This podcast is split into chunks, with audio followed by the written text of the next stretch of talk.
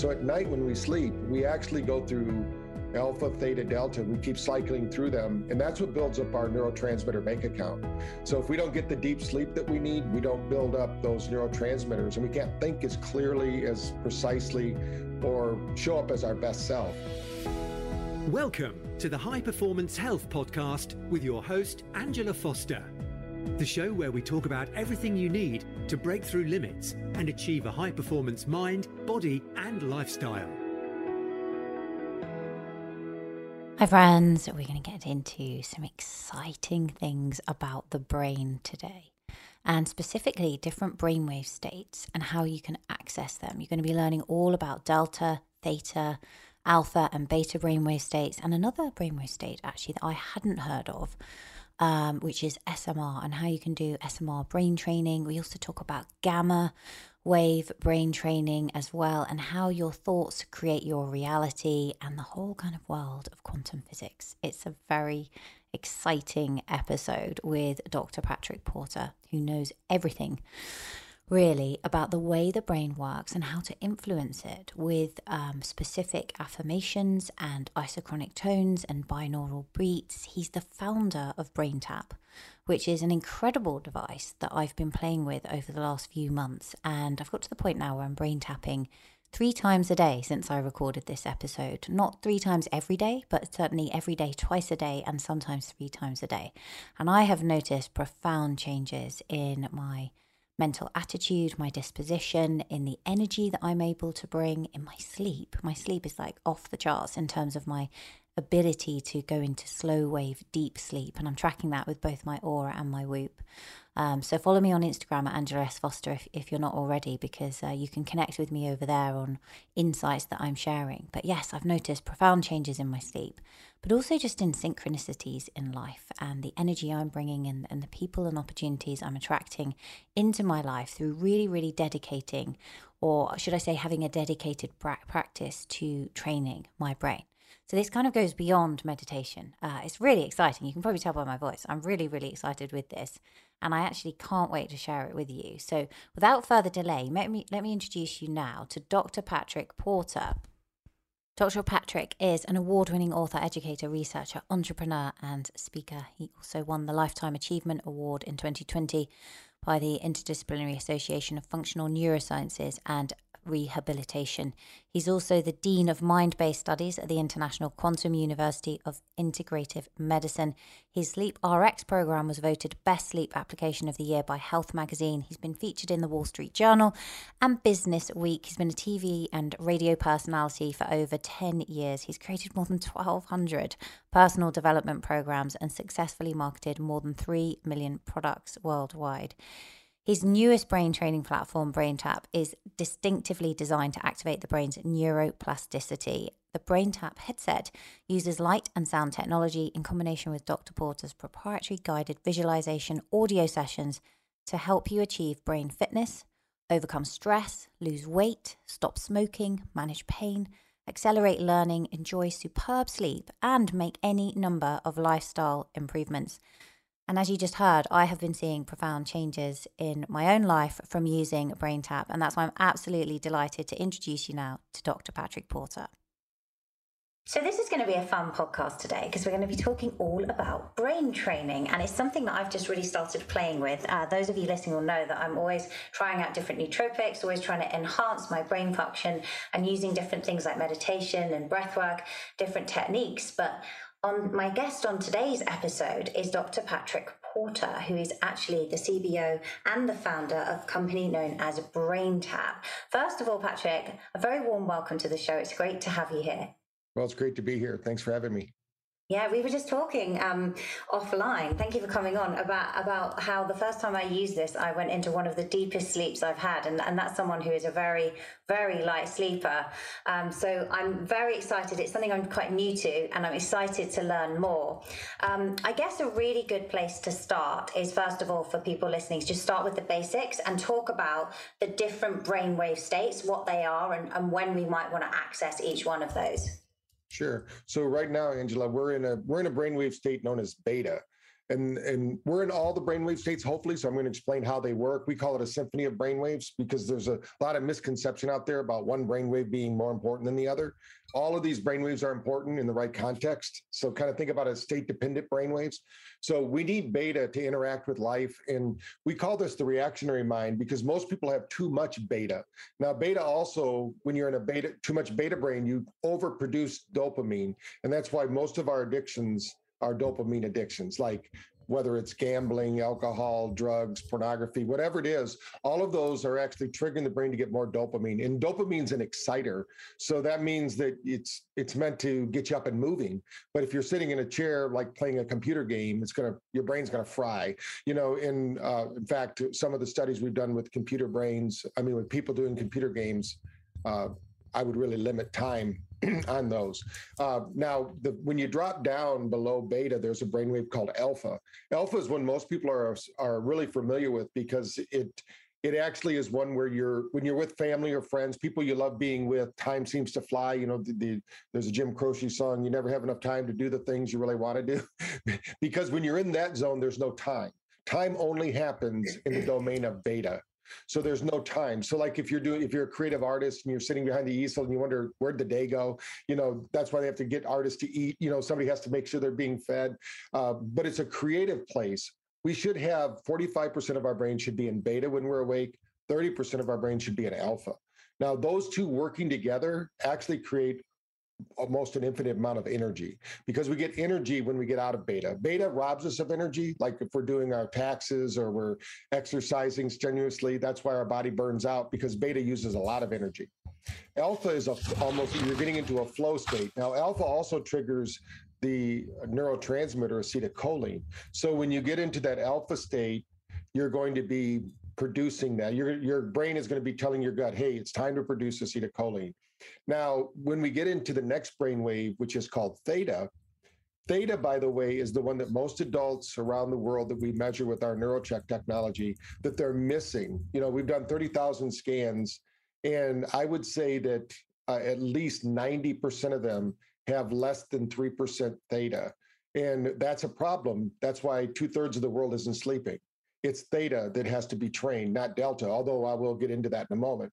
Theta is the inventive mind. It's a very small brainwave uh, bandwidth that most of the inventors they've associated with, like if you have a problem in your lab, like whether it's Edison or Einstein and the and uh, Tesla, they all had a, a method of going into their subconscious and retrieving a solution to their problems. And what neuroscience is saying that happens through like an epiphany, but it, it happens in the brainwave state called theta. So think of infinite possibilities in theta. That's where you're super creative. Uh, if we drop down one more into delta, Delta is deep sleep. And you were talking about your Oura ring and measuring deep sleep. Every biohacking technology has a different way of measuring. Uh, I would say that uh, Oura is probably the easiest to master. Uh, BioStraps is not is not as friendly. You have to do a lot, lot more deep sleep to get the scores. You know, so we, we've done a lot with that but the delta needs to be triggered because delta has to do with the subconscious healing getting into the real deep parasympathetics but also it's the only time the brain opens up the glymphatic system. So what's important about that, especially for biohackers, is you while you're building up this great body and exercising and breathing and all these things, if we can't get the toxins out of the brain, we're going to have a leaky brain. So most people have heard of leaky gut. So if you have a leaky gut, you probably have a leaky brain because there's a there actually is a brain biome as well. Now the newest brainwave on the block is gamma, and a lot of people are doing a lot with gamma now and we can talk a little about that if you if you like here today but gamma is a higher level of creativity and problem solving. We used to think it was only about um, you know anxiety stress and uh, all these other disorders because between a brainwave of 22 cycles per second and 40 it can be a little chaotic. You know you can get anxious and stressed out but once you reach that 40 40 beats per second that's the the gamma bass drum think of that like the uh, like in a band we have the bass drum keeping the whole band together in the rhythm. That's the gamma. And now we know that gamma is super important for uh, helping people overcome uh, whether it be dementia or alzheimer's uh, because that gamma actually breaks down amyloid plaque which which plaquing happens in the brain mostly because of inflammation, and I would say primarily because of sugar addiction. you know, people eating too much white sugar and things, and their brain is stressed out, or or any other foods they're eating. Um, so these are the five brain waves. They're all important. The two main ones while we're awake are beta and alpha. The but we need to go through all of them. So at night when we sleep, we actually go through alpha, theta, delta. We keep cycling through them. And that's what builds up our neurotransmitter bank account. So if we don't get the deep sleep that we need, we don't build up those neurotransmitters and we can't think as clearly, as precisely, or show up as our best self. You know, so that that's where the energy and the reason for sleep is so important. And what happens with BrainTap is we compress a sleep cycle into as small as 10 minutes or as long as 30 minutes. We actually have some that are 40 minutes, depending upon uh, I have a journey to Egypt that's 40 minutes. So that's a deep delta recycle. So a lot of people use that for jet lag so that they basically get back on the right time zone. So those are the, the five primary brain waves that we talk about. One, one. Well, I mean, where I've heard uh, gamma talks about actually a little bit more recently is I think Dr. Joe Dispenza talks about it when he's seen and he's done brain scans on people and they have that spontaneous healing where they're signaling new genes to work in new uh, genes to work in new ways or new genes even, um, that they have switched into gamma. I think that's what he's observed, if I'm right. Um, so it what seems like quite a healing frequency from from what I hear. If if somebody has a, a high or a deep spiritual experience, they're probably going to trigger a lot of gamma. Mm-hmm. Uh, when we did a study in Dallas with uh, Dr. Rosenthal with PTSD in the military, um, some of the vets did not want to do a psilocybin with brain tap. They just wanted to do brain tap.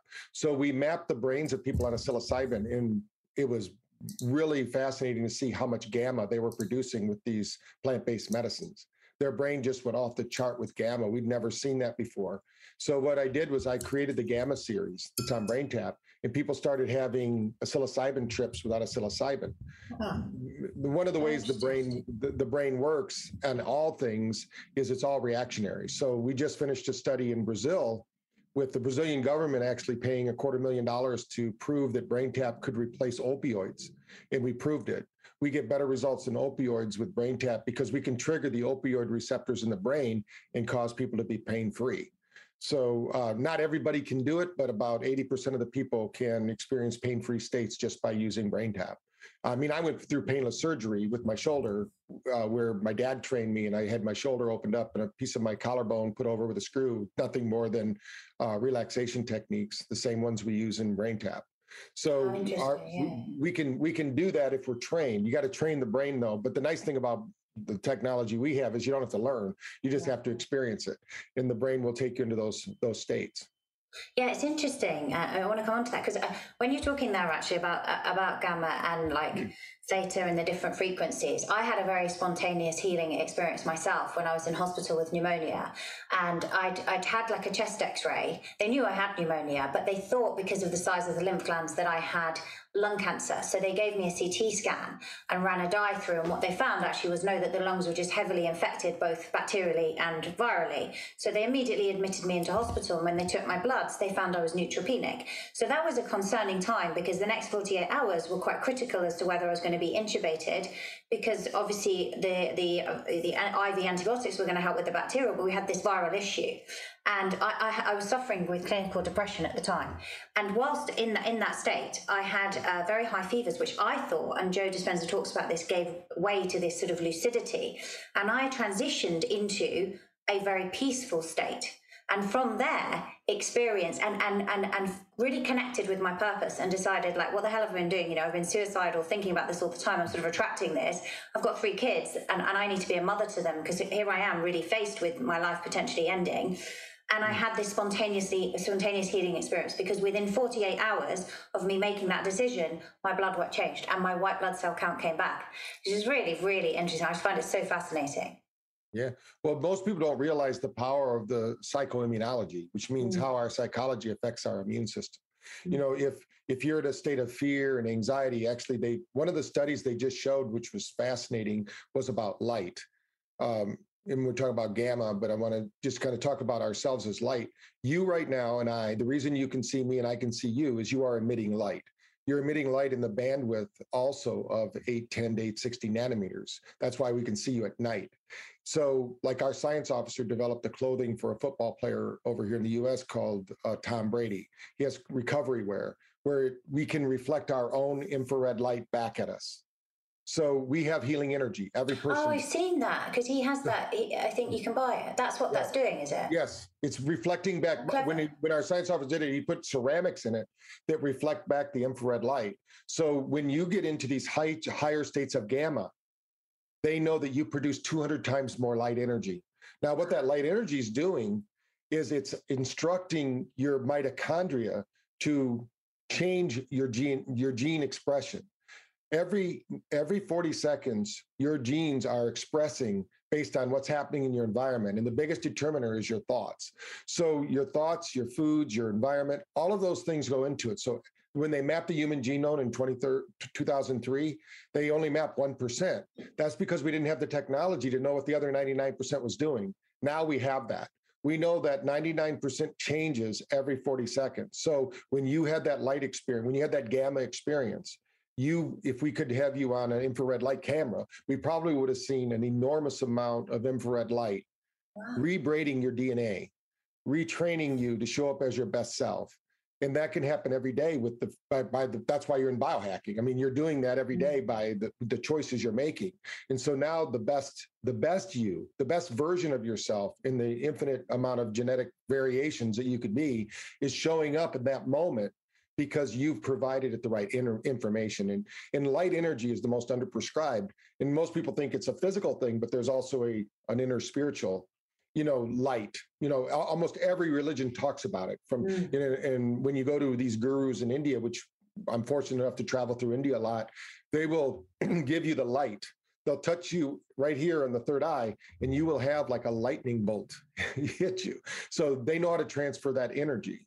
You know not everybody can do it but uh, i mean everybody has the potential to do it but you know there's training involved. So what i what i often found and I, and I had an experience of uh, instantaneous healing in the hospital that happened overnight where i had a bisulfite poisoning and so you know i i know those things are possible. So it's because we're changing all the time. Sure. so it, once as we know more and more about this the, the biggest problem people have is they don't have enough energy at the cellular level to make those switches to flip the switch. You know if uh, when we measure the energy across the brain for instance with our neurocheck we when we did our dementia study most of the women in the study from an energy standpoint of 0 to 100 they were below 10 which means that their potential for energy was 100 but they were only activating about 10% of their energy. So that means their genetics that's why they were having dementia and they were heading for alzheimer's was that's a form of neuroplasticity is a form of energy. That's really what we're measuring when we're talking about neuroplasticity in the brain. The more energy we can bring in the, the more our genes can express at their healthiest point so when we bring energy into the brain, the brain is the biggest energy hog we have. So it weighs 2% of the body's weight, but uses 25% of the ATP. So when we when we bring that energy in, if we can get the master programmer, let's say the, the hardware online, which I don't believe we're the hardware. So don't get me wrong. I don't think we're the brain or the body or at all. We're spiritual beings expressing through these experiences. So, but what happens is there's some confusion. There's a translation problem from this higher order of thinking to our physical reality. and so what you experienced was one of those one of those moments and i think people are going to start like to... a transcendental moment effectively yeah and i've only it's interesting because when i used that brain tap it took me into a state that usually actually i have to get into a very deep state of meditation to access the only other time i've accessed it I would say, apart from that hospital experience, that effectively, apart from with the brain tap, was actually when I went into hypnosis and I was being hypnotized, and I was in a very deep state of, uh, state of hypnosis because I'd been there for two hours, and it was as I was coming out, and then the, the the person that was guiding me asked me to connect with my inner self and who I was, and, and it was absolutely incredible because I suddenly was nobody, no person, and literally, and and it, and it, it just sounds incredibly arrogant to say it in this way, but it's not. It was like a beautiful experience because I felt like I really connected with the inner spirit of me and the impact I wanted to make on others and what I wanted to do, and and and I think that's when you do become really like mission driven, right? But it's it's profound. It's it's super interesting. But what you're saying is this can take you there quicker as quickly yeah. as psychedelics. Yeah, well, yeah. What we do when we get more theta or gamma, we that's a pre. It produces GABA. GABA is a precursor to DMT, and if anybody's ever done a DMT trip, they know that every cell of our body has DMT in it.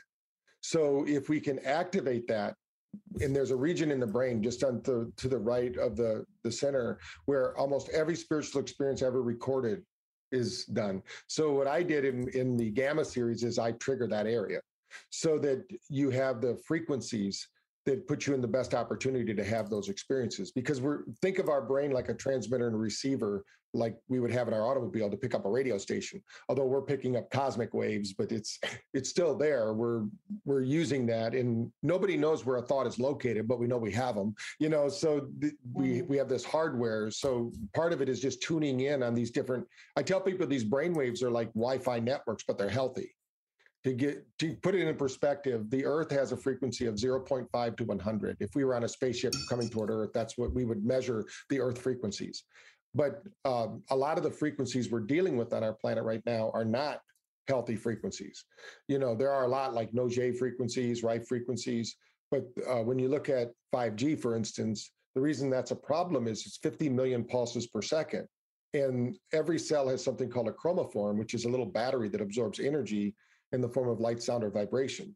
So when it's getting hit 50 million times per second, the body's trying to figure out what that what that signal is doing so it can adapt. And it's way too much. That's why people have a cell danger response. The cells, just like we would uh, if we were really stressed out and uh, upset, we might get into the fetal position and cry or whatever. You know, that's what the cells are doing when they get hit by that. Now, only luckily, only 20% actually have a physical exposure that shows up, but it's it's affecting everyone. So part of it is keeping that open mind, that positive outlook, to keep the um, that psychoimmune system.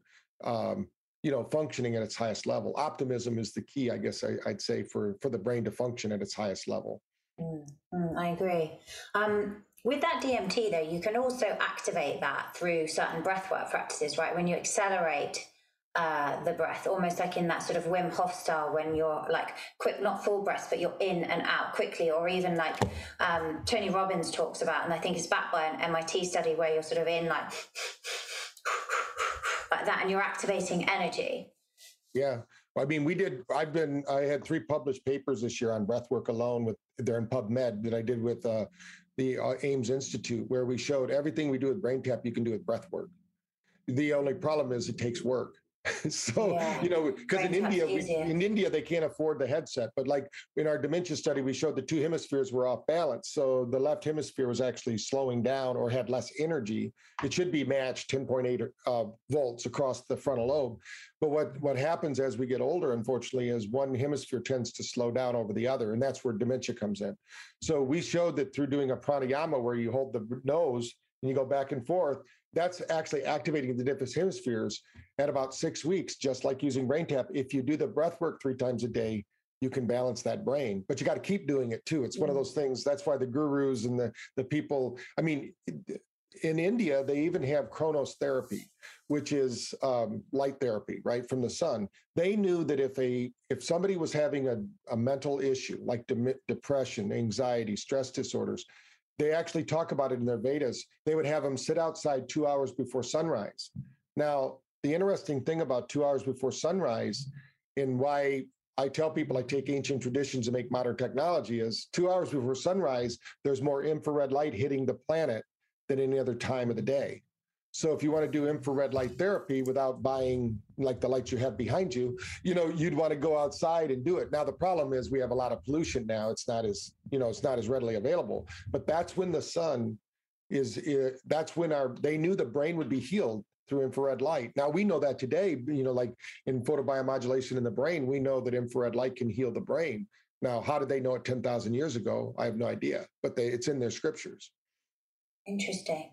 And before we get into um, the device actually there, when we're talking about these brainwave states, there's something that I'd really like your input on because I know like a lot of people listening to this podcast will be interested in this because they're biohackers and they're also really trying to optimize productivity, creativity, and and and, and function. Um, and it's something I do a lot with my clients. The thing that I'm always perpetually playing with in terms of these brainwave states is not just the evening, it's actually the morning routine. And just really, really trying to get that right. And now I'm looking at that in relation to the female menstrual cycle and how that's affected as well. But one thing that I found is um, sometimes if I, you can, I, I, I, and I do different things, right? So you can really prime your state. And I can imagine you can do this with Brain Tap, which is what I'm going to be experimenting with over the next few weeks. Um, you can do it with different breathwork techniques, with meditation, with going into a deep sense of relaxation first. But what's also interesting, I found, and I think Steven Kotler talks about this in the, in the Flow Collective, is that you can also get out of bed and go, oh, I can certainly as a morning person, and go straight into work. Now, when I do that, I'm talking about use the bathroom, then straight to work. Without any caffeine at sort of 4.30 in the morning, I'm highly, highly productive. And time, although I must be in a beta brainwave state because it's very active, then I do lose sense of time and I can get a, a, so much work done. But what I also find is that is highly depleting. Like the recovery that's required after that session is much greater than if I warmed up to go into it and primed my brain. And I just wondered if you could enlighten on this because I'm always trying to optimize these things. Sure. Well, there's a brainwave actually between beta and alpha called SMR, sensory motor rhythm. That's the one for cognition and focus. Mm. And that's the one you're using in the morning. So what we've done is we've created sessions called digital coffee, the, the wake up series, and it wakes that brain up. Most people aren't like you. I would say two thirds of America in our world don't wake up. They go, they walk with blinded eyes to the coffee machine, turn it on, you know, and the smell of the coffee starts waking them up. And that's not a good regulating nervous system. So what what we find is it's always good to do power burst like what you're doing, but recovery. It's more about the recovery. I don't, I don't know if you need to, I wouldn't fix that. It sounds like a really productive thing to do. Mm. But what I would do is at the, when you find that burnout point or that time when you're starting to feel the diminishing return, we did a study with uh, a soccer team here called uh, Kansas City Sport, which is our professional soccer league. And what we did was we showed them with a professional athlete you can get an HRV before they work out, after they work out, four hours after their workout, they should be back to normal, right? They should be back to their baseline. So what we showed them was if they could do that, we showed them that it worked, but then we showed them, hey, do brain tap after your workout. They got better recovery in 20 minutes. And now they could go on and live the rest of their day. So in your case, what I recommend ah. is when you get to that burnout, go ahead and do the 10 minute session. Then you'll have a new morning because it's it, what it does is it shows that we could bring back up to 80 to 90% of the energy they had when they woke up by doing that 20 minute session after their workout.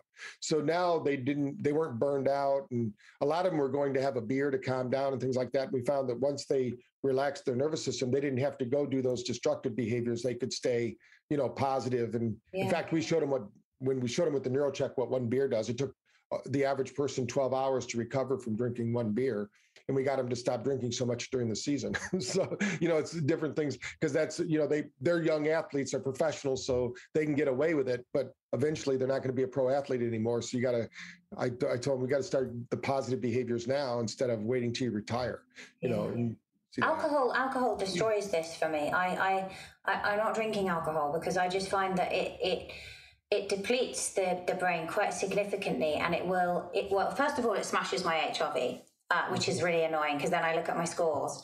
And also, it is harder to get out of bed, and I can't, I can't reach that peak state even if I've had one glass of wine. I love wine, but it doesn't. It's not conducive to that. And I find that with alcohol, the longer the period that you go without alcohol, the more sensitive, obviously, you become to it, right? And the less then you want it because you really notice the difference in what's happening. And and the longer you haven't had it, the more you can maintain that peak state without needing so much recovery.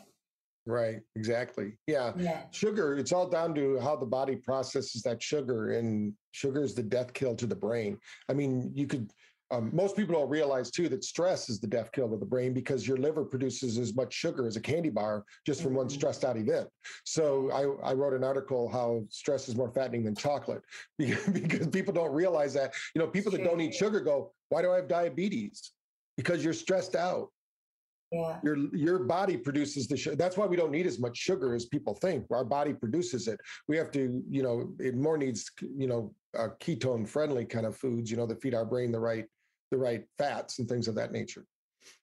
So, what you're saying, interestingly, then, for people who are, and, and I do quite a bit with genetic testing, so people that are listening to this and maybe done that, they know their chronotype or they just feel it, they, they are productive in the morning. Actually, it might be better to be getting straight stuck into something and postponing that meditation or brain tap session after that first sort of 90 minute run rather than trying to prime. Because what I find is I've actually almost slowed, it's, it's creating a bit of a ramp up uh, that I've got to climb to get there. Right. I think everyone needs to look at you're you're a universe of one. There's yeah. no matter how many look books you read, no matter how many trade yeah. that's why biohacking is so important right now is people can measure their own results, figure out what works for them, but it's got to be consistent and you got to go for it 100%. You can't try something out 90%, let's say. Uh, Wayne Dyer was always fond of saying you have to cast out all doubt for the truth to remain. So you have to, if you're going to go for it, you've got to go for it. Commit to three to five days of just doing everything right, see how good you feel. And if you have the ability to measure it, like with your Oura Ring, BioStrap, Apple Watch, whatever, you'll see those results, especially if you've been drinking. If you're somebody that thinks you need a drink every night, if you uh, we have sessions which they could listen to. That was my background. I worked with addiction therapy. That was what I did before.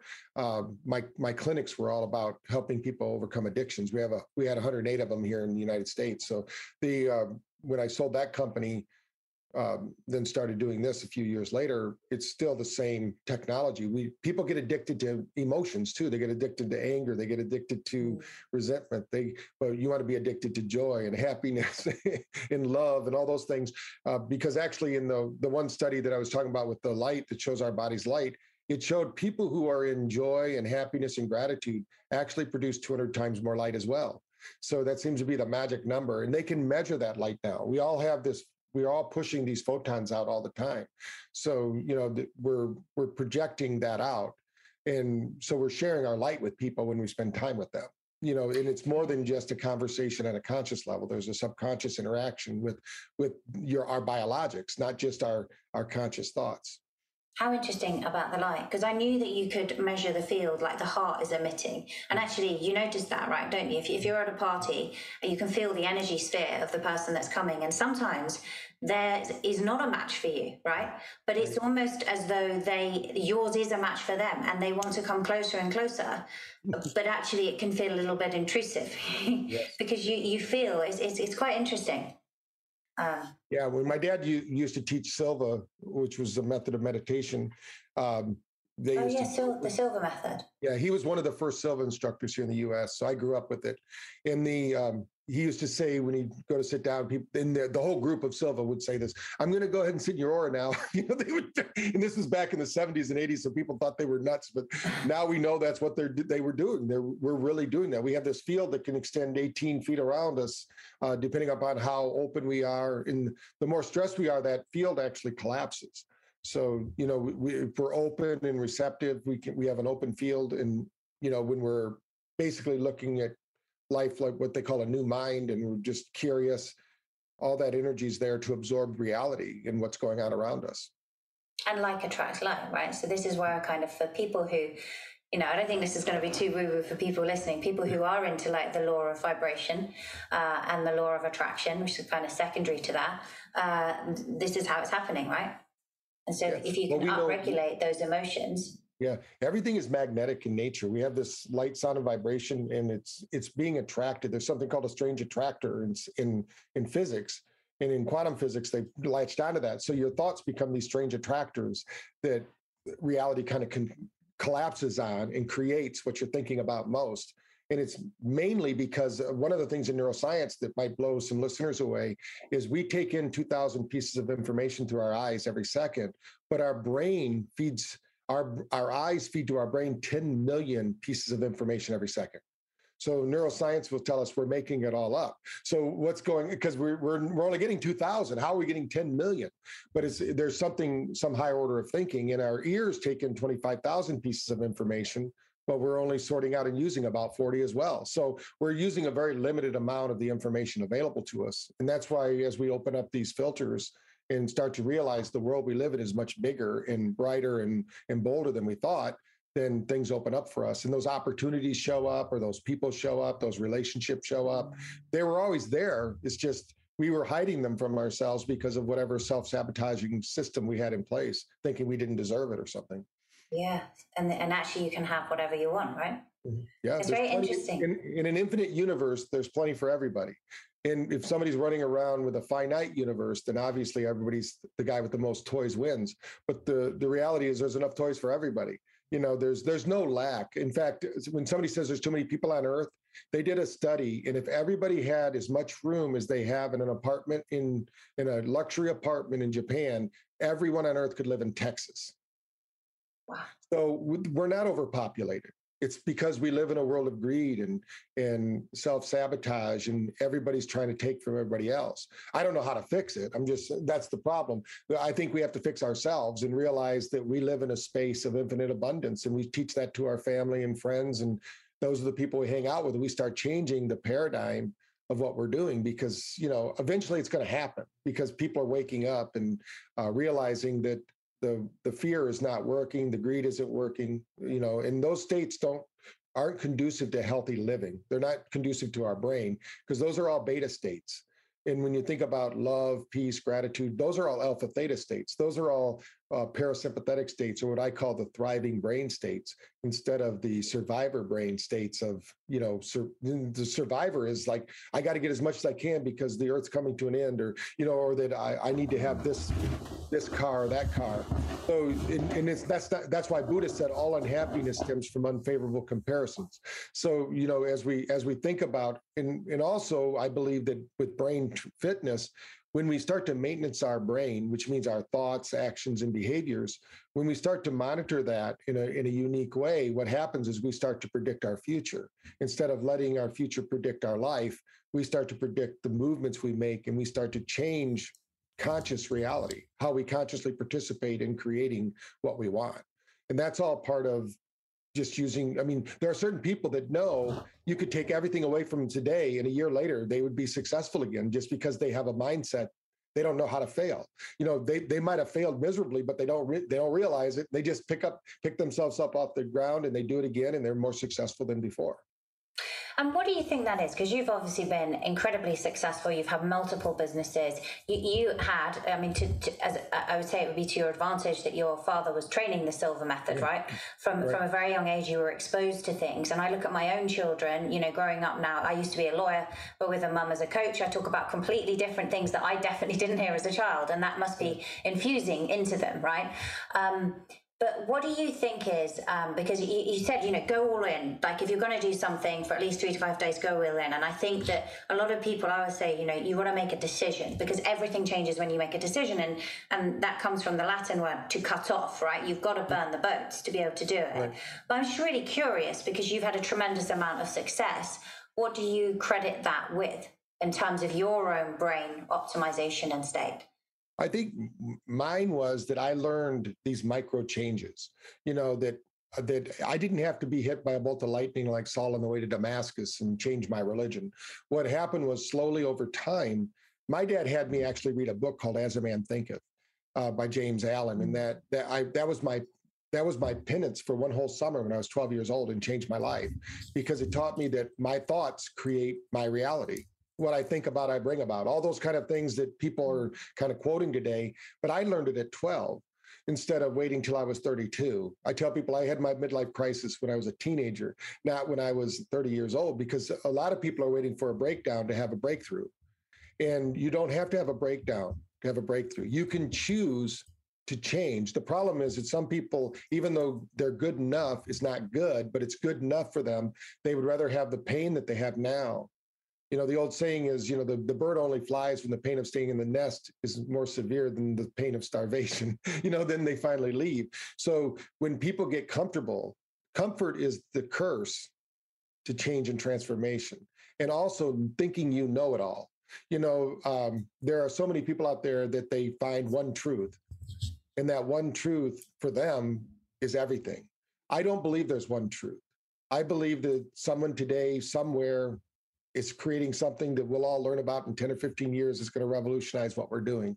And we don't know who they are we don't know when they mm-hmm. are you know but it's going to happen because that's the way that the human brain and mind works. I believe in the morphogenetic field theory that uh, you know that they proved with rats. I don't know if you've heard the study but or they what they do is if you, one rat runs a maze they can't use that maze in any college in any university because every rat knows that maze once one knows it what are so, serious yeah so if rats have a group consciousness I believe that people wow. have consciousness. If they've so, used one maze with one set of rats, they can never use it in a study again. Right. So when they when they did the uh, uh, like for instance, they always tell the story of the four minute mile, right? When how did when we broke the four minute, nobody did it, nobody did it. But as soon as they did it, within five years, high schools were doing high schoolers were doing it. So it's like it's just that we have barriers that we put in place in our minds and we don't know the extent of what we can do or how we can do it. I mean, we don't know. I mean, we know uh, just like healers, like I was talking about the infrared light. There's a reason that some healers are better than others. They shine more light. They they bring more presence with them, and that has to do with their confidence. And you have to when we're talking, you've got to be sure of yourself. That's why you have to cast out the doubt. And I think you know when we talk about epiphanies most people aren't willing to have those epiphanies. They're so locked into. There's the story of how to capture monkeys in the wild. I don't know if you've heard that. Um, but they say if you want a monkey a certain size, you just find a, a, a you, you have a can that's tied to a stake and you have just enough room for the monkey to get their hand in with a potato and they won't let go of the potato. And basically somebody can walk up behind them while they're trapped in that trap bump on the head and they wake up in the Chicago Zoo because they're not willing to let go of the potato. That potato is their past thinking. If we don't learn to forget who we were or bless ourselves, like I how I evolved a little bit, I think was I have a chapter in my one book, Awaken the Genius, that I was blessed to be the son of an alcoholic. Because if I wasn't blessed to be son of an alcoholic, I'd be the alcoholic you know, my dad luckily got help through Silva and other uh, methods, and now I don't have to be. And none of our nine kids had to be. So it's like uh, we had a choice at that point. So I think those people that survive and thrive have choices. If you can learn to be a choice generator, you know, always have choices because the worst thing you can do to a person is take away hope and that's what happened the last two years unfortunately they they robbed everybody of their hope they robbed everybody of their expectancy of truth, justice, and the, in the right for health and vitality. They took away things that we we took for granted, and the brain said, "Wait a minute." That's why suicides are up, and you know people are getting. But even sick. more so now, Patrick, because we're following it immediately with uh, this threat that now financially, first you were potentially going to step outside your house and, and catch a virus that was going to kill you, and now you're not going to be able to afford to eat. And you know, I was looking at like the other day. I very rarely read the news, but I was like, I, I, wanted to see what is the media because I don't like the way they condition you. And I was like, I just want to see what what are they putting out at the moment because people are scared. And you know, I hit on an article and immediately it's like, here's how not to get food poisoning when you're trying to batch cook to save money. I mean, like that is just on every single level is inciting fear, right? you don't have enough money to buy fresh food every day. You're going to have to batch cook, and now you're probably going to get Campylobacter or Salmonella. Like it, it's conditioning to fear, which is, uh, I think, scary when you when you think about it. Because if, if you if you can control people very effectively, if you make them scared. Yes. Well, when, when I used to box or do martial arts in competitions, I knew as soon as I got the person angry or upset or any negative emotion, you win. Mm, because yeah. they you're not going to operate. So keeping people calm, relaxed, the, the best thing people can do if you're fearful of your food supply, go learn that you can cook your you can they say we could have a wall garden every house could have a wall garden take care of all their food supplies right in their own home mm-hmm. so there are grow lights and things like that if you want to i mean what i tell people is look for the solution as long as your brain knows there's a solution you're going to stay positive and upbeat but as soon as you take away all the options and you're like a caged animal and you know then the not only does the body that's when the the the digestive system gets off because we have a thinking gut that's our mm-hmm. second brain and if that gets irritated to the point that we can't even metabolize digest or use food we're not getting the minerals and nutrition we could be taking the world's greatest supplements and just eliminating them out because if the nervous system's offline because of stress it's not going to metabolize what you're eating. So that's why prayer is so important. You don't have to pray specifically, but you have to calm down before you eat.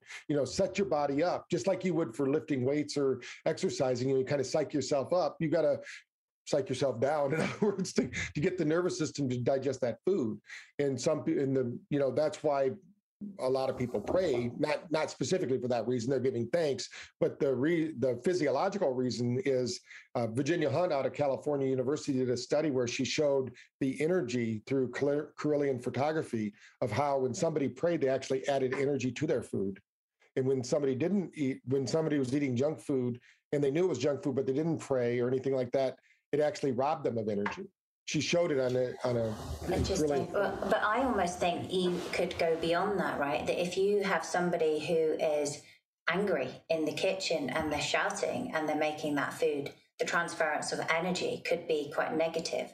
Whereas when food is prepared with love, I just think it's more nourishing. Oh yeah, when I studied with Yogi Bhajan, who who brought Kundalini Yoga to America, I was lucky enough to be in Phoenix, and their ashram was there for five years. And I used to eat with them at least four times a week. And then when they prepared the food, they would tell you everything that was in it. And the last ingredient was always love.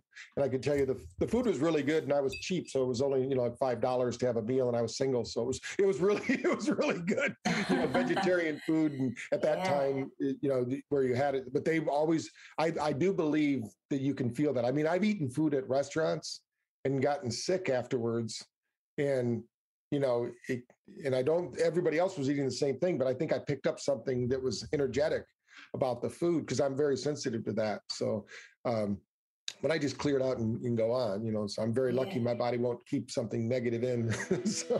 clear it out. So if you're listening into this episode and you're thinking, I want to get brain tapping, then there's a couple of ways you can get started that Dr. Patrick has kindly shared. So if you just want to dip your toe in and give it a try with your own headphones, then you can do that completely free with a 15 day free trial. Just head over to angelafoster.me forward slash brain tap and you can try it out and do 15 days. I'd recommend doing it every day to really get the true experience. So that's angelafoster.me forward slash brain tap.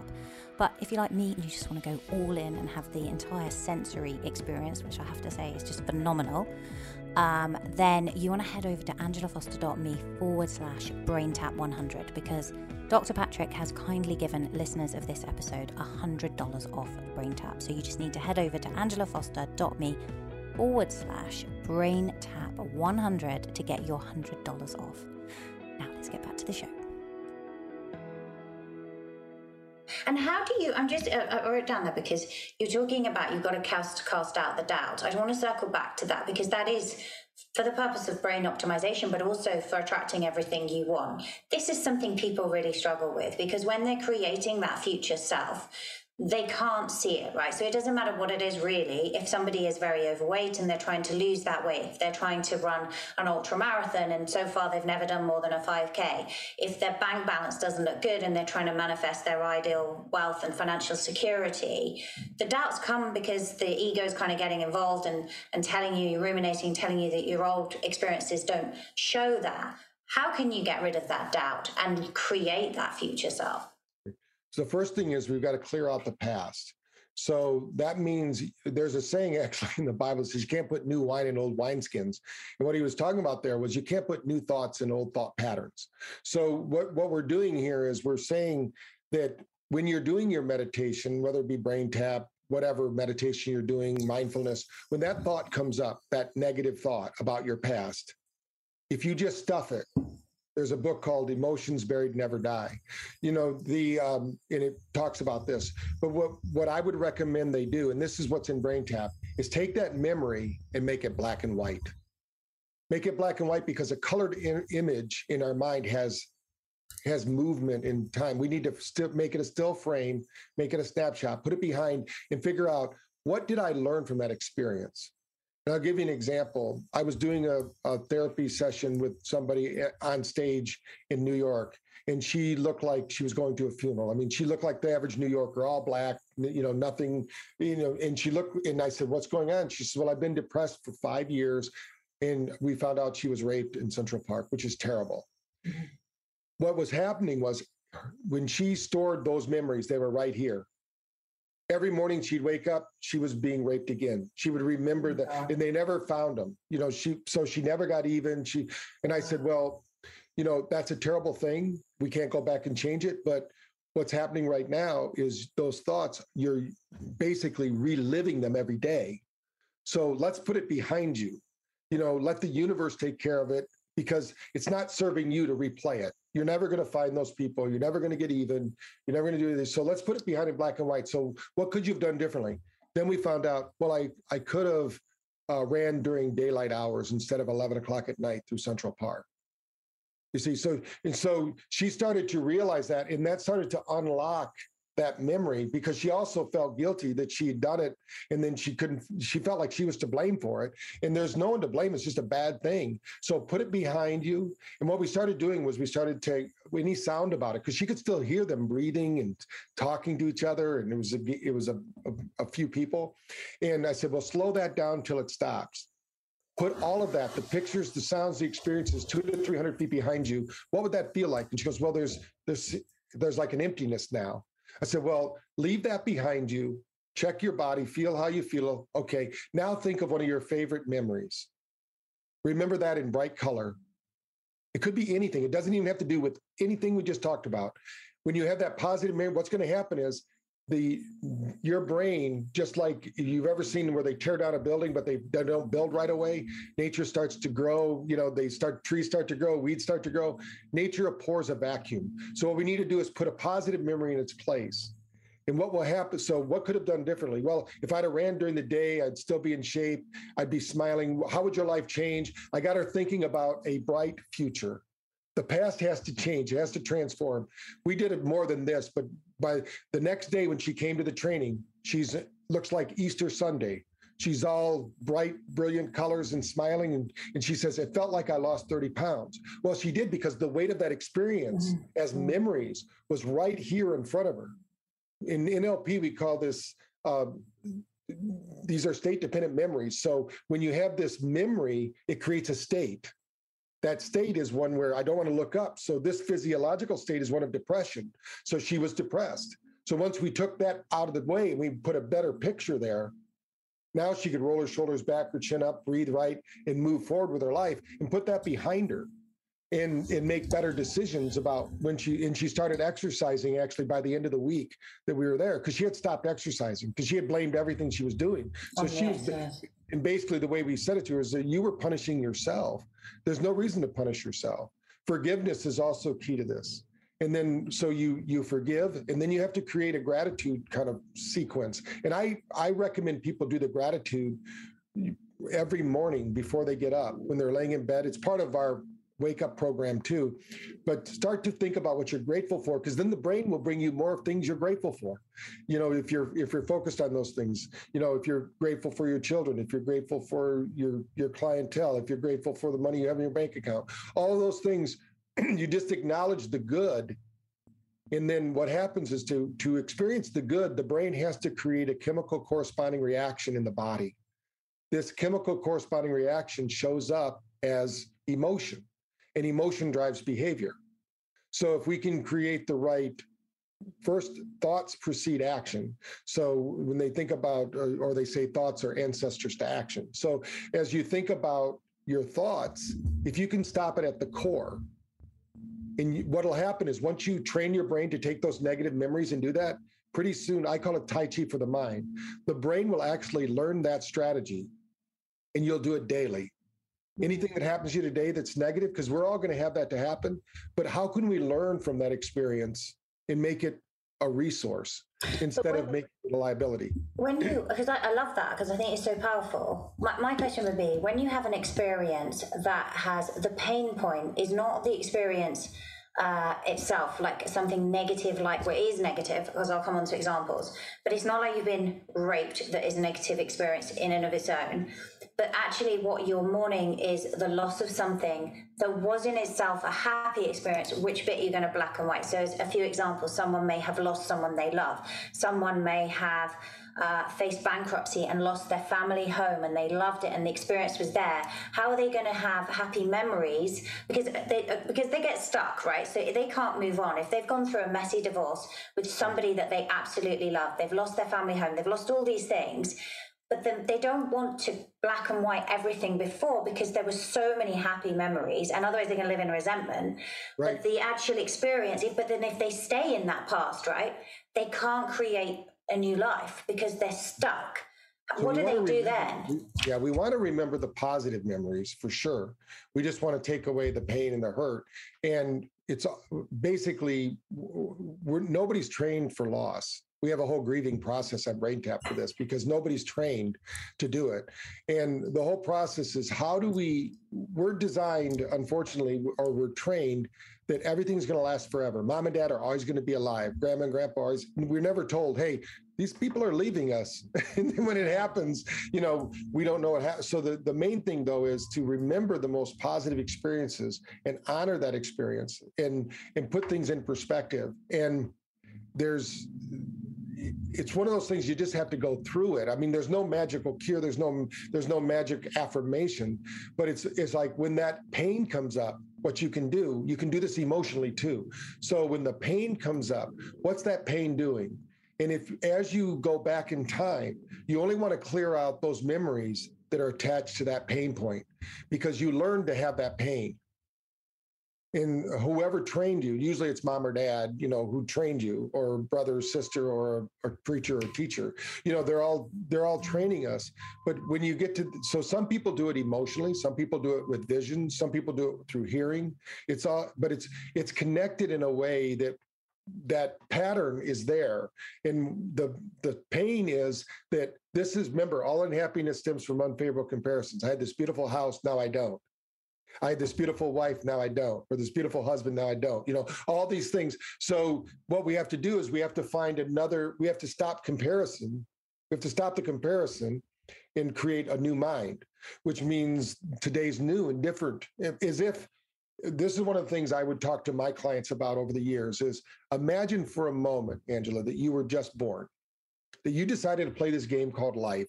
We gave you children, we gave you a place to work, we gave you a career. We actually put biohacking information into your brain and we gave you a bank account. We actually told you about a future, but we said, you know what? We're going to set you down right now, 2022, and you get to start today.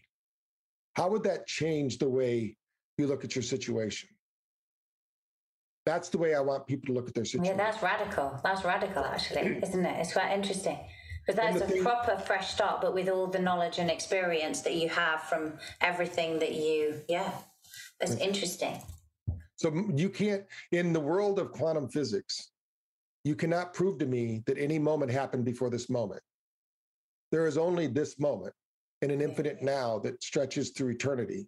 So you can drag along the past. In fact, in my book, I call it the dragons of the past because people will drag them on and drag them on and drag them on. So I use the metaphor as a dragon because it, can become very heavy, you know, and, um, you know, or can be, you know, you, it'll zap your energy in your life because you only have 100% energy every day.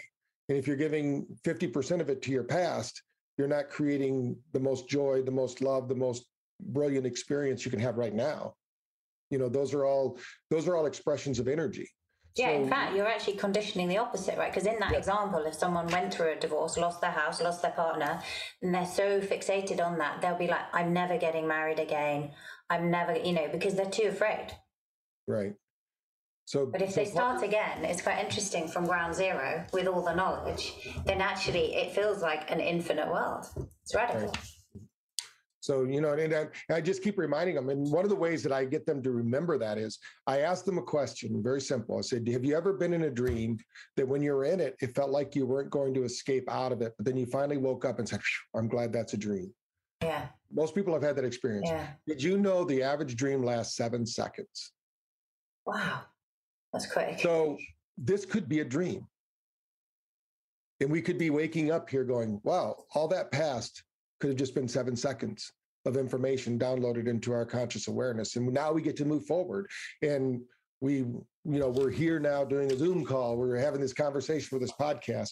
So we, the the problem is that people get fixated in their past identity. They get this identity consciousness and they start saying like they stand up at meetings and say i'm an alcoholic or they say i'm a i'm an addict or i'm this or that. The reality is that you are none of those things. The number one law of psychology states you can't be a behavior so why are these people running around saying it? But what happens is we put ourselves into a double bind when we say things like I'm overweight or I'm a smoker or I'm an alcoholic or whatever, because then the brain has to prove you right. The, the brain's only job is to prove you right every day. So it's gonna it's going to create that structural tension that proves you right. So that's why I always say, hey, don't don't count yourself short. You're you're an infinite being having a, an infinite experience. You can limit it as much as you want because you have the you basically just like a computer game you can play at the lowest level if you want or you can play at the highest level. Of course you play at the highest level there's a lot more risk and there's but there's also a lot more joy and you know so you have to be you have to find out where along that continuum. For me uh, when you asked earlier why do i think it was successful over others is those micro changes. If we change too radically what happens is we don't believe it and then we lose it all. So if, yeah. if we could, well, when it's sort of like with the lottery winner who then loses all the wealth because they were never prepared for that that wealth so they spend it yeah. And and how many people they say most people don't even live six months after retirement. They retire and expire because they have no plan. Yeah. And and I just heard this about a racehorse yesterday. It was so funny. The guy says he had a horse, and uh, we were talking about some different land. He says that'd be a great place for these athletes to go because these horses, if they don't turn them out in a place where they can actually be ridden and and work with people and things like that, they'll die within two years and i didn't realize that you know look at how many people are they they work their whole life and then they don't plan for their future we we are it's, yeah it's weird isn't it where people i was in a coaching program with bob proctor mm-hmm. and he passed away very sadly yeah. at the in february and it was really interesting because when i began the program i remember him saying i wanted to take my business into every country in the world every single country in the world and he'd been doing that for, for decades effectively. And then he gets a call, actually, while we're on it, from one of his staff saying, Bob, we're in every single country in the world. and he's done it. but then at the same time, he's saying, I'm going to be doing this on my 100th birthday. And he wasn't. And, and, and it was, I, I, remember being devastated when I found out he, he passed away because it just seemed so sudden. Mm-hmm. Yeah. But yeah, it's, it's interesting. Yeah. We, we need to look at, I mean, I always tell people we need to kind of take the shaman approach to um, to life, and I kind of consider myself a digital shaman in some ways. In that the shaman says, live every day as if it's your last, but plan your life as if you're going to live forever. Mm-hmm. And I mm-hmm. think if people would do that, that's the kind of the shaman motto. That we would have much better life because people are giving up their todays for some future tomorrow and we, there has to be a balance there, you know, in doing that. And that the biohackers, of course, are saying, I'm going to exchange health and freedom. And that's the hardest thing for people to change about. And I'm just talking about like when we have our franchise company, my brother Michael, who's our nutritional director, he hasn't had a candy bar since he was like 16. You know, he's one of these, he's really serious about his nutrition. And that's why he was our education director. Somebody asked him, they said, Michael, it must be hard for you not to eat candy bars. And he looked at her and he said, You know, what would be hard for me is to get up every morning and carry 40 pounds on my back. She was about 40 pounds overweight. You know, so it's all different perspectives. It's it, we have to look at what's going on. And again, if we have an outcome, people will do a lot. Like people will work 12, 14, 18 hours on their own business. They won't work six hours for somebody else you know so we we have to figure out where what is what's going to make you light up in the morning? What's going to get you excited? What gets you up so you're so excited you don't even need coffee and you can work for 90 minutes or two hours you know? That's most people don't have that opportunity which is a, it's a blessing.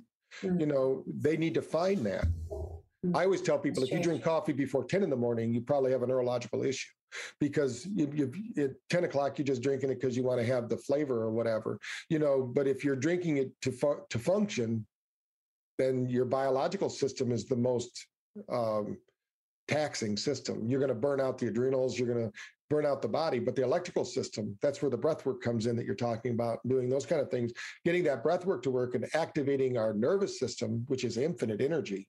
I mean, you'll have more energy, you'll eat less, you'll smile more, you know, you'll sleep deep. All of those things happen because you're you're back in balance and you know there's more to it than that like grounding and other other things we can do but it's all about keeping that perspective. What's the outcome you want today? What is when we start today it's, it's like being pre like a precog like in some of the sci-fi movies we want to start to predict our future and then prove ourselves right and then the brain will do that for us.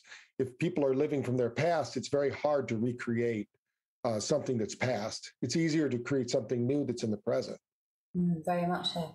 So when we, I love that. So when we talk about the brain tap, if we go back to the brain waves, because I really want to like uh, get the information from you so people can, you know, because I when I was at the Health Optimization Summit, they were literally flying off. So I was speaking at the summit. and I think you you sold out completely. So I know that some of the people that I connected with there will definitely be listening and want to use it. If we go back to the brainwave states that you talked about, and you were saying, I, I, I wrote down that when we're in our waking state, 45% I think should be in beta, yeah. and then around 30% in alpha. So that's about 75% of the day. I want to talk about the other 25% when we're waking, but at the same time, look at how long are we going to be optimally spending in each state? And then I'll come on to how we can use the device. So, if, uh, like, what are the cycles? Is it 45 minutes? Is it 90? What can we hold in beta as an individual? Well, what will happen is those brain waves will start to go backwards, like more, more theta, more delta, if the brain's working right as we as the day goes by. That's why we get tired yeah, so the, yeah. the brain at two o'clock every afternoon, our temperature drops two degrees. That's because biologically we have a cycle, and at night it increases two degrees. That's why people wake up at two in the morning. So when these cycles happen, it's telling our bodies, "Hey, it's time to reboot." So if you can do an afternoon session or after work, do one. That's going to really help the body to get back into its balanced state. Um, so at that point, our body is tired. Now, some people, that's when they'll go look for their chocolate or their sugar, you know, their coffee or tea and stimulate. That's why tea time happens, you know, and because mm-hmm. people we realize that the, this is a time everybody has this lull and they want to get more work done. Well, the best thing to do is do this like our brain tap power nap at that time or do some kind of breath work at that time would be a good thing too and then at night what happens is unfortunately that brain wave as it flows if somebody is dysregulated and i didn't say it earlier but when we've measured these 30,000 brains, over 70% of them, their main brainwave is delta while they're awake. Their main brainwave. So that these means, are the people with Alzheimer's. These are everybody. Everybody. Like we, when we, except for at biohacking conferences, I will say we we see some of the best scans ever when we're at like Dave Asprey's or Tim's events, you know, things like that, because everybody's there is working on themselves. You know, I, I believe there's three phases to wellness. First is nutrition. You have to have good nutrition. You can't outthink it. You know, unless you're an alchemist and you have some greater powers that I know about, you got to eat well. Number two is you got to move and breathe. And number three, you got to do something for brain fitness. If you do all three of those, and then number four would be the fourth way of spirituality, because if you don't have that, none of as you keep going each one's more important than the other but as a base we need to to eat well. And so what ha- what happens though is through the day as we burn out at night when that brain is dysregulated because of stress and chronic low level stress will cause the brain to dysregulate which means the right and left hemisphere will not communicate across the corpus callosum correctly. If they're not the same voltage like i was talking earlier on the executive function you can't remember things because everything's being delivered at the speed of thought. And if it doesn't show up, the brain goes, hmm, the information's not there, and it'll stop wiring to that memory. It'll just unwire it. Now the memory's there, but it's not, it's like having a computer hard drive that the file allocation table has been damaged. You know, they, they can't get to the memory. They know they have it, but they can't remember it. So at night, what we do is we're going to balance the brain again, but drop them off into delta. And each each during the day, these three different times during the day, as you retrain the brain. The reason we call it brain fitness is because most people are in high delta, when they get home at night from work, they just pass out.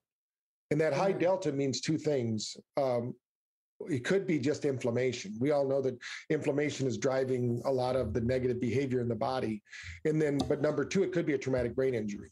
Those are the two things we know once we see high delta in a brain, because it's the brain saying, Hey, I want to go to sleep. I want to reboot. I want to get back to balance But the, the so they're said, awake, but they're in high delta. But this is just in the evening, is it? All day. That's all why day. it feels like they're it feels like they're pulling a parachute all day, mm. and then they get home, they sit on their couch to watch a little TV, and next thing you know, they're passed out. This is why when, when some people, when you're speaking to them, they're they're struggling to articulate and they can't remember things and they can't kind of find the words very quickly that you want to communicate. Um, when they, what about the people that when they when they come home from work, this is really common, have a really really stressful day, and they walk through the door and they want some kind of it'll either be sugar or alcohol that effectively puts them into that almost comatose state. Are they in a delta state pre- prior to that, or are they just very highly stressed? What yeah, what they're looking for is energy, right? They come home, they need energy, and the false promise of white sugar, you know, gives you that immediate boost and then puts them into a diabetic coma.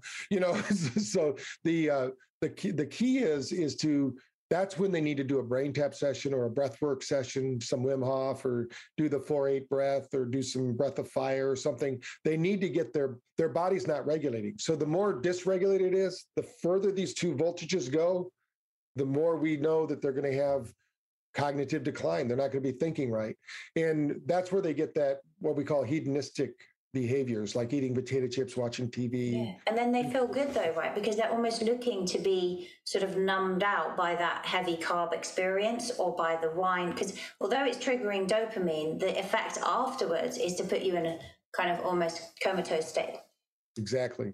Yeah. So what's happening there is their their emotional state is matching their behavior. That's why if they change their emotional state, they'll change their behavior you know and so that and most people don't realize this they are you're not a you're mostly bacteria. So uh, that's why gut health is so important in changing those um, the gut health because a lot of people don't realize the gut the bacteria is driving those behaviors too. So that's why we got to have that good gut brain axis you know where we work on the gut and getting it uh, you know the toxins out and so they can think clearly and realize once they go you know six weeks sugar free they'll it's just like alcohol what you're saying. They'll they'll if they do have it once in a while hopefully it doesn't trigger a cascade of uh, behaviors because some people are allergic to sugar and that's what happens with alcoholic is they get it triggers a uh, a cascade of white blood cells to be formed and then those create an allergic reaction in the body and then it drives the behavior.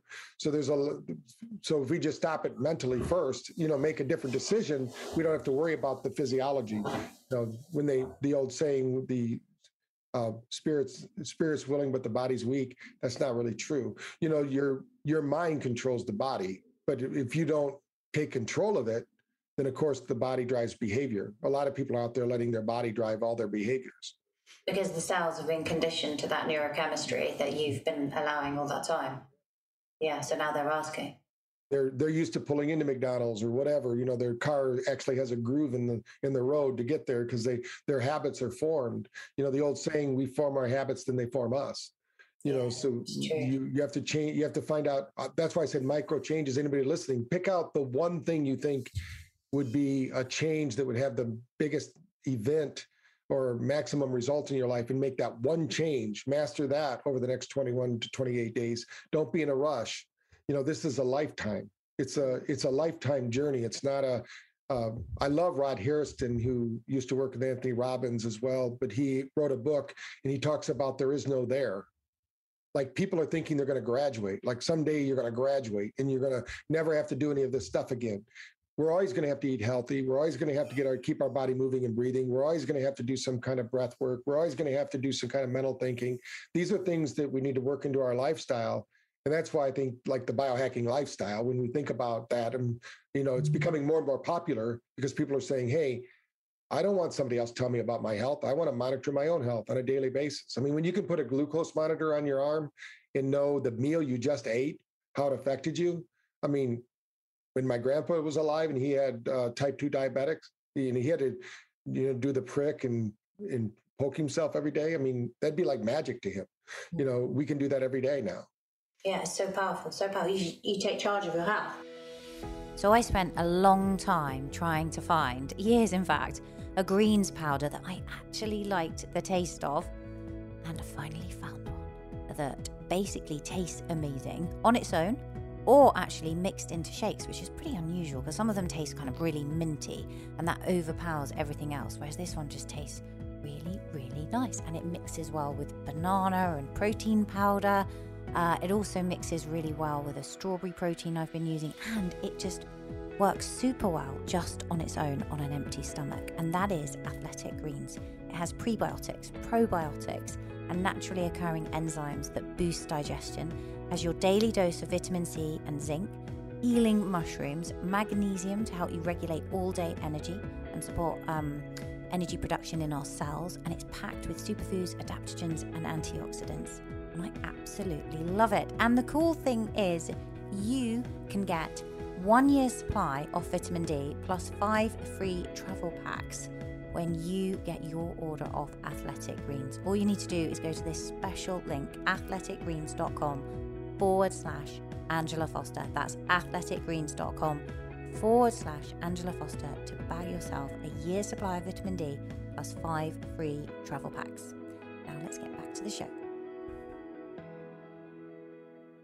Would you say then, in terms of like optimally using something like brain tap, meditation, breath work, is is the three times a day? So would it be first thing in the morning that you do that before getting out of bed, before working? Like how how should people use this optimally? I know you mentioned after lunch, evening. Could you describe like the best yeah. way to really 70, get your brain moving through these brainwave states? Yeah, seventy percent of all people hit their snooze button once that's actually not good for the brain.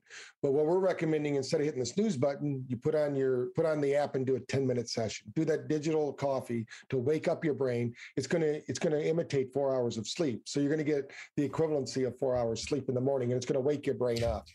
Oh, so they won't the, fall asleep after this. There's not a risk that.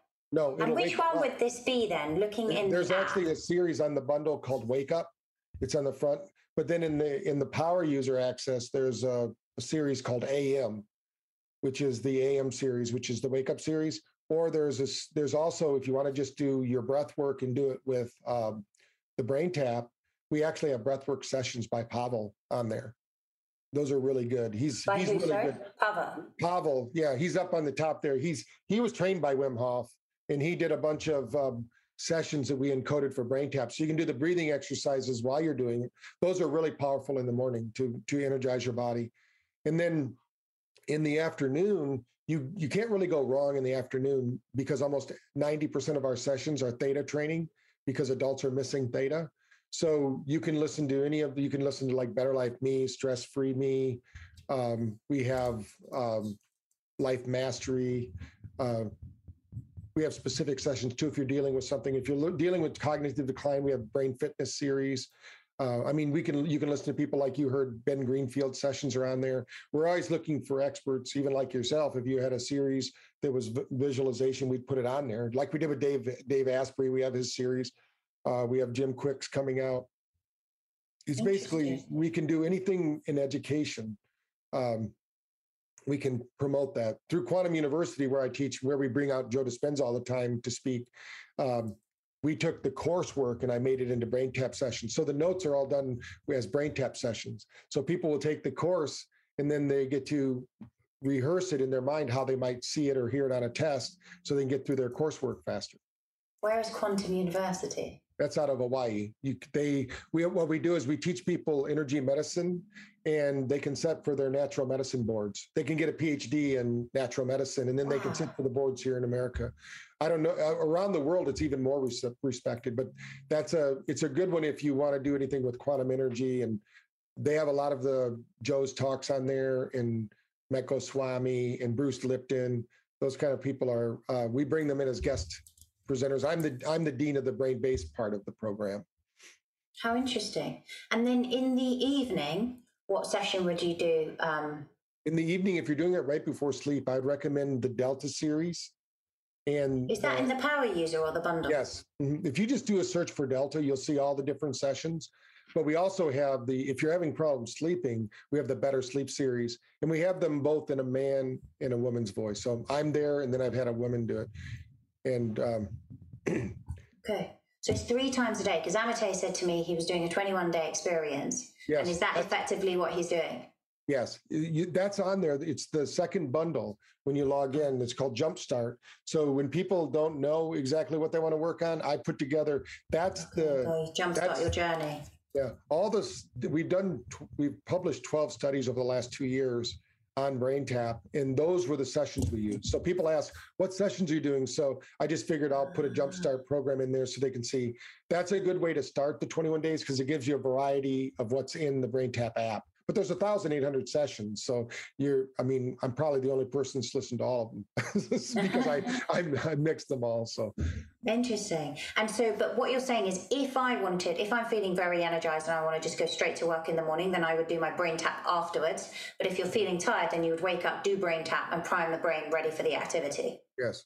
Okay. What will happen after 21 days? Typically, most people, uh, I would say at least 70% of the people would if they just did it one time a day would be good but you can still do it three times a day if you want but you can pick the time of the day you want to do it as long as you do it every 72 hours you're going to keep those gains uh, just like working out at the gym you've got to do something you know every 72 hours to keep yeah. those muscles going yeah, I would say 72 hours at the gym. It's interesting. And so, explain to me then what's happening because when you turn it on, there are blue and red lights that are coming in through the ears, and then blue lights coming over the eyes, but with them shut. Um, it's just really interesting, like yeah, how, yeah. how that's so working. What's happening there? So first of all, let's talk about the ear mm. lights because people always go, "Why do you have lights in the ears?" Well, we have meridians, which are like energy highways throughout the body. And Chinese medicine would do it with acupuncture, you know, putting things. But in the ear, we have something called iridology. Dr. Nogier would put a frequency of sound through that part of the body. What we're doing is those lights look to be solid, but they're actually flashing. Every two minutes, they're changing to a different Nogier frequency, and it's communicating with the body to turn off the sympathetic overload and turn on parasympathetics but it's doing there's seven different ones. So that's it's because we got to keep giving a variety of things. Now that doesn't change from session to session. That part of the program it's just we, we want you to experience those Nogier frequencies. Now the eye lights what's happening it's called retinal flashing. So you it's of course better with your eyes closed for the experience because we're not really using the way that we see the world. We're using cranial nerve 2 and that's activating the brain. So when you're when you see any flash in the right eye it's activating the left brain. It keeps it open. Most people don't know this but your eyes are 30% of your hearing. So if you if you've ever been to a lecture and you couldn't hear the lecturer but then you changed your line of sight so you could see them like at church or at a meeting now you could see them now you could hear them that's because our reticular activator that's that those 25,000 pieces of information. It's telling the brain what's most important, kind of like a spotlight. It says, that person's important. Let me know what she's saying. If we were at a dinner together and somebody three tables over said the word brain uh, or said biohacking, we would hear biohacking maybe while we're sitting having our conversation because that was meaningful to our reticular activator, but we wouldn't hear the rest of the conversation. So, what we want to do is bring an awareness to it. So, that light is doing the same thing as a binaural would do. So what binaurals do for sound, which is a sound, we, if we want 10 hertz, which is alpha, we'd put a 300 hertz frequency in one ear and a 310 in the other. Our brain would hear a phantom sound of 10 hertz. Well, we're doing the same thing with light. So what's happening in the right ear is actually happening in the left eye and vice versa mm-hmm. because we're we're going to we're trying to exercise the brain to keep those neurons firing and keeping them awake what we found when when people meditate. And I've only had three people that didn't do this. And I'm talking about gurus and everything. When we when we put them on an open EEG, which means we're measuring their brainwave over time, as soon as they start to meditate, they fall asleep. They they get out of the brainwave states necessary. They get into meditation is not about deep delta. It's about going to gamma or going. And by the way, you could listen to gamma during the afternoon too if you want to have some of those heightened states of awareness. Um, but the uh, you want to you want to be practicing brainwave flexibility. That's why the three different times, three different types of sessions is the, there's not a one session and listen to multiple sessions. You'll notice in the 21 day journey, it's a different, every day is a different journey because to create neuroplasticity, we need to have something novel, um, intriguing to the brain, and it has to be different. You know, if it's the same thing, the brain will go, oh, you know, it's kind of like living next to a paper mill. You know, the people that live there don't smell it anymore because the nervous system says, you know, that's just the paper mill. We don't have to be aware of that. But when you when you're new coming there, it's a danger. You know, you're going, that smell, what's going on? Because that's one of the ways our brain tells us there's danger. And they go, oh, that's just the paper mill, no problem. But you're going, how can you live here? It smells like a dirty diaper. But they don't even smell it. Because if it's something that's the same consistently, the brain will just say, oh, that's just wallpaper. I don't need to pay attention to it. Which is why people can't smell the smell in their own home or their own perfume anymore. Yeah. Right. Because they're conditioned to it.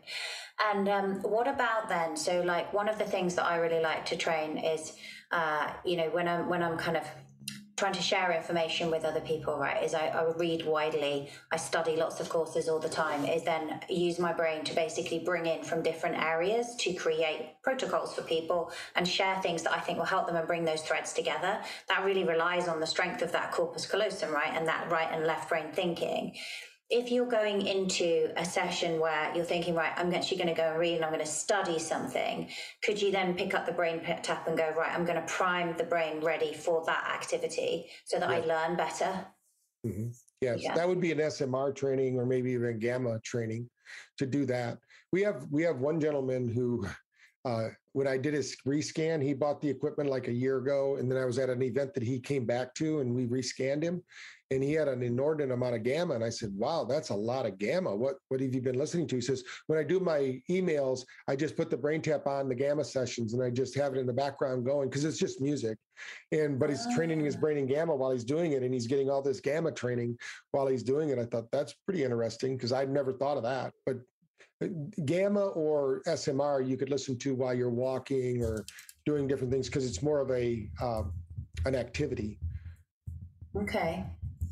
And what about when you're trying to like train the brain to not be distracted, to be to have that sort of single pointed focus? Would that be the that same? Would be most of that would be most of them in the theta series. You know, mm-hmm. most of our sessions are designed for that. You know, the when you if you don't have enough theta, you don't sleep deep. So when you're saying that, what was happening was because theta produces GABA, which is that, and then delta is the one that produces serotonin. So, you know, all these different neurotransmitters, 54 neurotransmitters. So it happens while you're going through these different brainwave states. The brain is instructing the gut to make them based on your neurological states. So the more you can go through these different brainwave states, the more variety of neurotransmitters you'll have. So you can actually improve things like depression. Oh yeah, we have one study we did for peak performers. We did it with uh, Googlers and uh, a girl named Julia Ark has a program called Peak Performers, and it's actually in our program. You can it's in the Power User called Peak Performers. We we actually had them do a um, depression study while they were doing it because we were wanting to find out why is this great exodus out of the, these big tech companies right now. And what we found out was that they're all depressed. These were peak performers we were able to improve their depression score by 70%, their sleep score by 47%, their overall productivity by 19% above what her program normally would do, which was, I mean, these companies pay her because she's really good at getting them. So now everybody who does a program does it with BrainTap as part of her coaching program because they she wants them to maximize the results. And we did when you listen to it, you'll you'll hear it's it's her course you can still get something out of it even if you don't take her course because she's she's giving tips about productivity. So we we have a lot of people those sessions and it's all about what's the uh, there's some strategies of course that you can do which you probably know. The um, like she does like how do you spell out your day? You know how do you plan out your day? How do you get the maximum results? How do you get the big boulders out of you know all the things that people know but it's i always tell people you get what you rehearse in life not what you intend a lot of people intend on doing all these things, but they never rehearsed them. If you hardwire it into your physiology, you can't help but do it because the body won't feel complete. Your your uh, physiology won't feel. There'll be something missing unless you follow through with those steps because you've rehearsed it. You know, it's kind of like uh, if you've ever if you go a certain way every day to work, and then you you have to go somewhere on a Sunday or a Saturday where you're not going to work, but you still turn that way and you go, oh, darn it, I'm supposed to turn yes. the other way. I'm not going to work because you're so, your body is so conditioned to go that way. That's what we want to do with positive behaviors. Yeah, yeah. There's like with the gym where I train in the morning, and if I have something in a day where I can't, the entire day my brain is reminding me, "Didn't, didn't, do you, do you want to go to the gym now?" it's like I do actually, but it's really annoying because I have loads of work to do. So could you stop reminding me? but it persists. Yeah, it's really interesting, isn't it? Because you've conditioned it that it does that every day. Wow, interesting. Thank you so much for sharing all of that. It's really, really super helpful. Um, I'm excited with it. I'm going to do some brain training. I guess the last question would be how can I track this? How, what's the best way for me to track my results other than what I ostensibly feel is happening? Well, I think your Oura ring is a good one. Okay. We actually just did a deal with uh, one of the companies. I don't know exactly how yet, but we can pull data from uh, someone's Oura ring, BioStrap, Apple Watch, all of that. And we're going to be putting together a dashboard for people that want to track their results, depending upon what biomarkers they use. Um, you know, most people will first do it through their sleep, like you did. You know, found out that you're, yeah. you're sleeping deep, and um, but also if you're traveling and you you should test it when you're doing jet lag because we have great results with that, getting the body back into its time, so that you don't experience jet lag and things like that. Oh, you have those on there as well. Mm-hmm. Amazing. I'm doing some work actually with. Have you come across Hanu Health? new company uh, by Dr. Jay Wiles with um, helping create a higher heart, heart rate variability. Uh, and so I imagine this is actually going to feed into those results as well. Yeah, that's great. Yeah. Yeah. Yeah, awesome. Thank you so much, uh, Patrick. Where can people, you've been so generous with your time. I'm conscious we've gone over. Uh, really, really appreciate it. Where can people find you, connect with you, find more about BrainTap? If they go to at dr Patrick Porter, that's my handle on most social media. I also have a website by that same name. They can find out about BrainTap there. If they want to try BrainTap, unless you if you signed up for our affiliate program i can, think i have a discount code actually that i'm going to share. I, I, need to check yeah. with your team. I think they've given us one so i will share that actually. Yeah so yeah. share that out. Uh, with that they're going to get a copy of my book thrive in overdrive and they're going to get um, you know time on the app to try it out. So they can go there and try that out. They can they can follow me. Usually i'm there at the events. Unfortunately I, I got an award, a Lifetime Achievement Award from a group here in America at the same time that uh, the UK event was going on. So I couldn't go to that one. And yeah. it was, um, and it was mine wasn't half as fun as the biohacking event was, I'm sure. The but great to re- receive the award. Yeah. Hmm. Yeah, amazing. We will link to all of that in the show notes. Thank you so much. And you have another book though I wrote down as well, Awaken the Genius. Yeah, I've written nine books. So if they look look me up at Amazon, they'll see them. Like if they're if they're a practitioner and they want to use it in their practice, I wrote a book called Your Flourishing Practice, and how you can add. Um, we did a study with 40 of our offices and followed them to find out their successes and failures, and we wrote about it in a book, so people can learn um, how to incorporate a brain fitness protocol into their practices. Amazing. Thank you so much. We will link to all of that in the show notes. I'm really delighted, and, and yeah, just thanks again for coming on.